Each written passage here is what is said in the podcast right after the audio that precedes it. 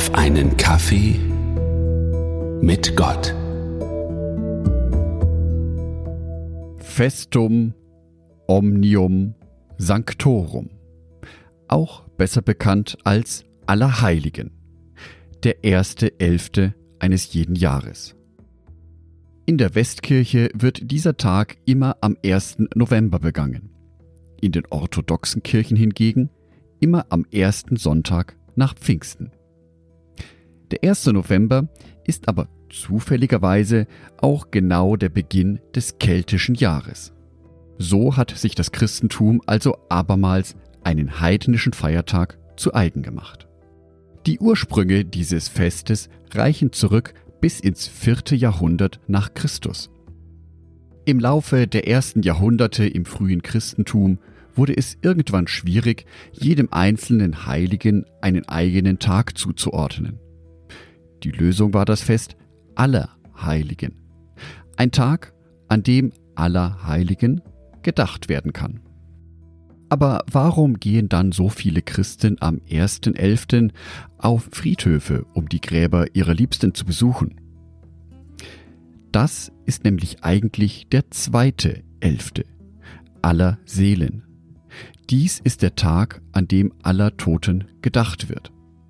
Aus praktischen Gründen wurde jedoch das Zeremoniell des Friedhofsbesuchs auf den arbeitsfreien Tag zuvor verlegt. Sich ganz bewusst mit dem Tod, ja vielleicht sogar mit dem eigenen Ableben zu beschäftigen, mag sehr befremdlich sein, kann auch Ängste auslösen. Als Christin können wir uns aber auch bei diesem Thema beschützt und behütet fühlen. Psalm 90, Vers 12 Lehre uns bedenken, dass wir sterben müssen, auf, dass wir klug werden. Gott zeigt sich nicht nur in den schönen Phasen unseres Lebens.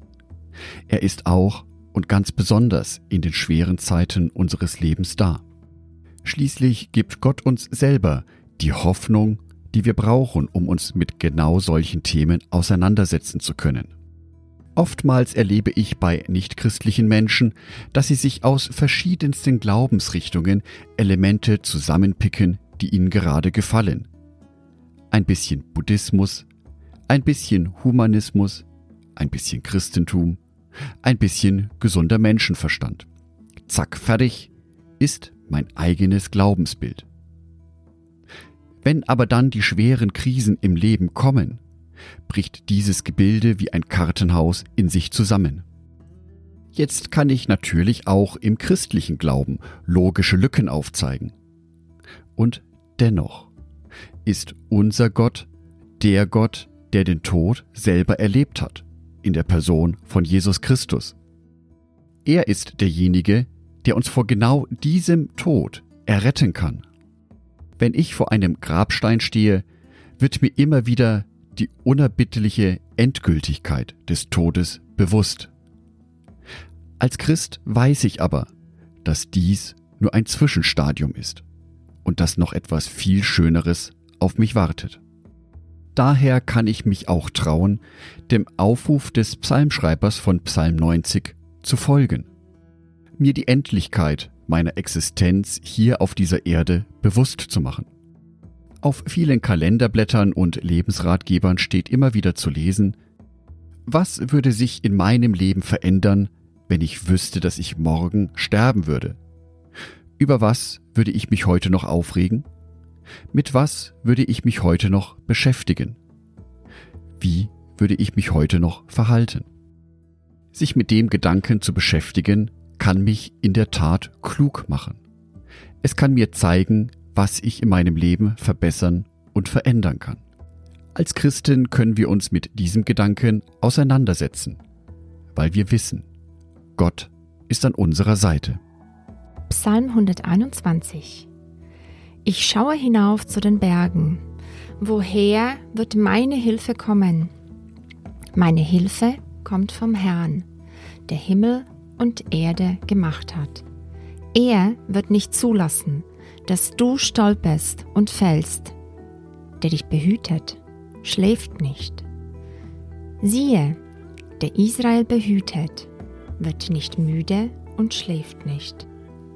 Der Herr selbst behütet dich. Der Herr ist dein schützender Schatten über deine rechten Hand. Die Sonne wird dir am Tag nichts anhaben, noch der Mond bei Nacht. Der Herr behütet dich vor allem Unheil und bewahrt dein Leben. Der Herr behütet dich, wenn du kommst und wenn du wieder gehst, von nun an bis in Ewigkeit. Angedacht von Jörg Martin Donath. Bibeltexte eingesprochen von meiner lieben Frau Sonitschka.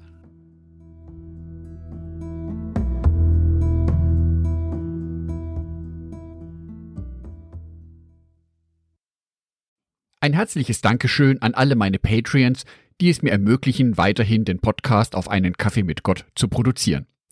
Herzlichen Dank an Sonitschka und an Andreas Pfeiffer. Auf Patreon kannst du mich bereits mit einem Euro monatlich unterstützen. Oder du lässt mir ein paar Sterne da. Das sagt dem Algorithmus nämlich, dass dies ein guter Podcast ist und wird so mehr Menschen angezeigt. Vielen Dank schon vorab.